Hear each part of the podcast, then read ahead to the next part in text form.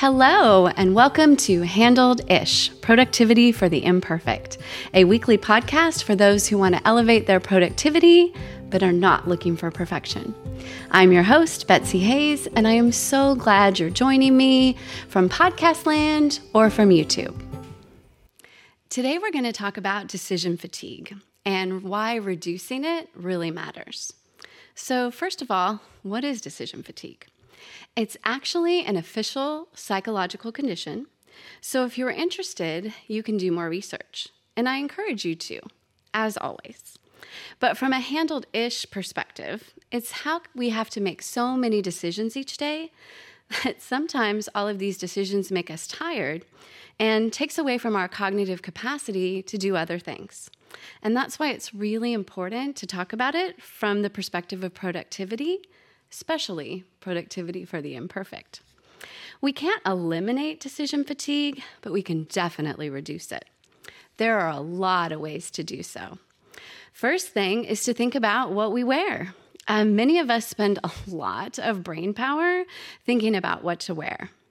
Now, here's where I want to just take a little tangent and talk about how everything we talk about on this podcast um, is not necessarily going to work for you. So, my goal is to share information. And if it resonates with you and you want to try it, awesome. And if you don't, that's also awesome. We are all different human beings, and I am a huge fan of customizing. All right. So, on that note, some people really love this side of things. They love to spend time thinking about what to wear. And this brings them huge amounts of joy. And to that, I say, go you. For the rest of us, let's chat a little bit. So, case in point, me and this podcast. I decided to wear the same thing while it's cold. And once it gets warmer, I will change my clothes. Um, I decided to get rid of the decision fatigue that would be associated with what am I going to wear for each particular podcast. So that's an example, and we'll see how it works. So, another thing, an example from my life is I don't know how long ago, six, seven years ago, I just made a decision to wear dresses to work every single day. So if you look at my closet, I have warm weather dresses. I have cold weather dresses that are mostly sweater dresses. And then I have a bunch of sweaters to handle those in between times. It has made getting dressed for work exponentially easier. At the end at the beginning of each week, I will just take 5 dresses, I will put them in the front of my closet, and then every morning I will pick from those 5 based on how I'm feeling or what I have going on for the day. The decision fatigue has been reduced immensely, and it's actually brought me a lot of joy. Outside of work, I pretty much wear dresses all the time too, except in the winter cuz you know, sweats and leggings, jeans are still kind of fabulous. So think about maybe doing that for yourself, right? If you don't like dresses, please don't wear them. Um, you could wear black pants every day. And in your closet, you could have a whole bunch of different black pants dressy ones, casual ones, cropped ones, flared ones, long ones. Um, whatever you would like, and then maybe pick a color palette for your blouses, right? I will buy blouses in these three colors, and that way, um, when you go shopping, Trust me, this makes life so much simpler. Your eye will go to black pants and blouses in the color palette that you have chosen. It reduces decision fatigue. You always feel good about what you're wearing. And to be honest with you, life satisfaction goes up significantly. I know that sounds a little dramatic, but from my experience, it's not the case. Another way to reduce decision fatigue as far as what to wear is maybe simplifying your jewelry. Maybe just have a couple of, of things that you rotate around and or wear the same jewelry every day. A lot of people do it, and to be honest with you, no one is noticing. And if they do, they will say, Look at that lovely jewelry that that person wears every day. Um, you could do the same with shoes, right? You could have a couple of pairs of, of warm weather shoes, a couple of pairs of cold weather shoes, and then, you know, something for, you know, when you're casual or when you're exercising. Again, reducing decision fatigue. Um, so I'd love to know what you think about that. If you do reduce decision fatigue regarding what you wear, because um, I think this whole area is, is very fun to explore. Another place that you could uh, reduce your decision fatigue is in the idea of gift giving. Again, you want to reduce your number of choices. So perhaps pick one or two things that you provide as gifts if you're giving to a child. For example, you could be the one that always gives books, you could be the one that always gives Legos money is always wanted. so, you know, those are the things that again will just make life easier for gift giving. And then same thing with adults, right? I, if it's a family member, it's X type of thing. If it's a friend or if it's an acquaintance, I, I do something different. So think about how you can reduce decision fatigue in that area. Related to that is thank you gifts. So, gosh, probably 15 years or so ago now, I decided that I would give Starbucks cards as thank you gifts.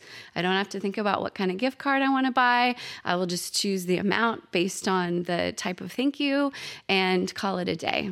Um, even if people don't drink coffee, this is this podcast is not being sponsored by Starbucks. I'm just telling my truth.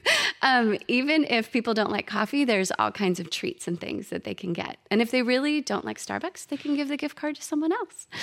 And um, also, the uh, if someone has done something really, really great and I want to provide a more significant thank you, I will make a pan of my famous chocolate chip bars. And if you reach out to me, I will absolutely share that recipe. It is not a secret, but it's really, really, really good. And no one has ever been sad when you show up with a pan of chocolate chip bars. Trust me. A related idea is just this whole idea of shopping, right? You could reduce the amount of stores that you regularly shop at. That doesn't mean that you can't go to other stores, but pretty much go, okay, well, if it's not at X or Y, maybe I will do something different. Again, reducing that decision fatigue by reducing the number of choices in a particular area. Eating in restaurants is also a fun way to reduce decision fatigue. Um, some people get a lot of anxiety trying to figure out what to order. Um, again, if this is not you, please ignore the next couple of sentences. Um, you could figure out, okay, well, if I am going to an Italian restaurant, I will typically order, you know, gnocchi or spaghetti. If you are at a Mexican restaurant, I will typically order a cheese enchilada or taquitos. And if I am at a restaurant that just serves sort of more traditional regular things. um, I will, you know, get a Caesar salad or some kind of chicken with mashed potatoes and vegetables, whatever. The idea of the choice doesn't matter as much as you have an idea, um, whether you're either ordering from a restaurant or walking in to eat. That way, you just pick from your list of choices and then you can enjoy um, the meal, the people you're with, the ambiance, you know, whatever else, and you're not spending time or energy deciding what to eat. Meal planning is another place where decision fatigue can can kind of bring people down. Um, Again, you want to reduce your number of choices, have a plan. It can be a super loose plan, but um, I do this and I think it's so helpful. Um, you can have a certain day of the week where it's crock pot, certain day of the week that it's leftovers.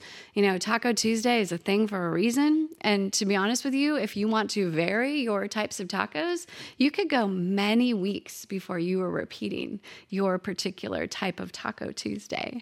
Um, you could have a day of the week that you either order in or eat out.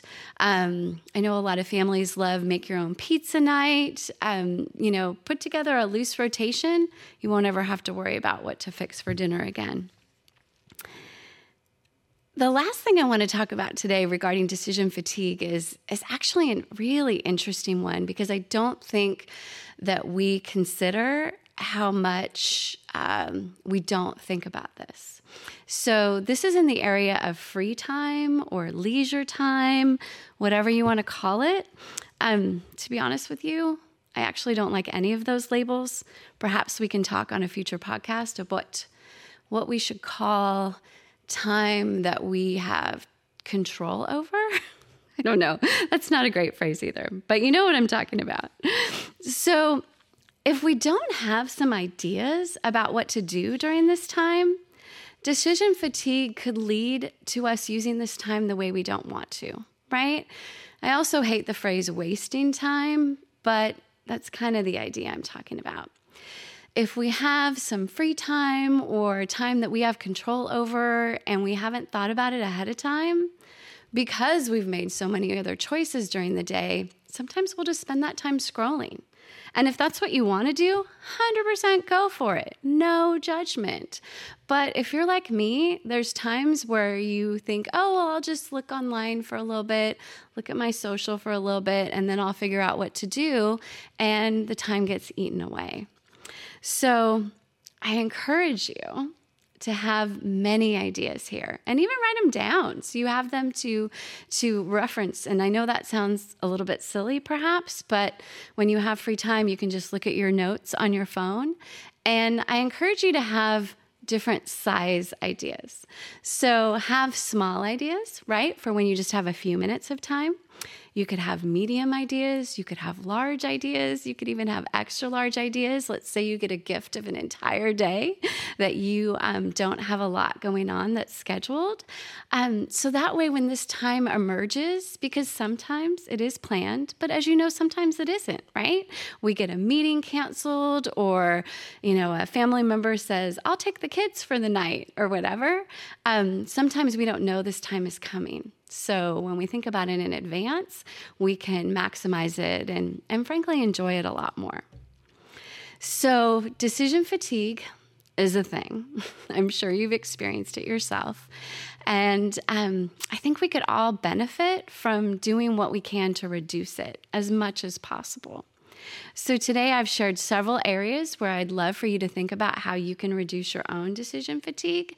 And there's obviously a lot more. In fact, I've thought of a couple while recording this podcast. So, this will be a topic we revisit, I absolutely promise. And hopefully, this has provided you with some ideas that you can employ in your life. Thank you for joining me today. I'd love to hear what you think. Please let me know at my website, betsyahays.com. That's Betsy, don't forget the A, H A Y S.com. And to help keep this podcast going, please consider subscribing, sharing with a friend, and maybe even rating and reviewing. I very much appreciate and value your support. And thanks as always to my amazing producer, Gianna, with RPM Public Relations. Tune in next week for the next episode of Handled Ish Productivity for the Imperfect. Until then, take care and be kind to yourself. You are doing way better than you think you are. Trust me.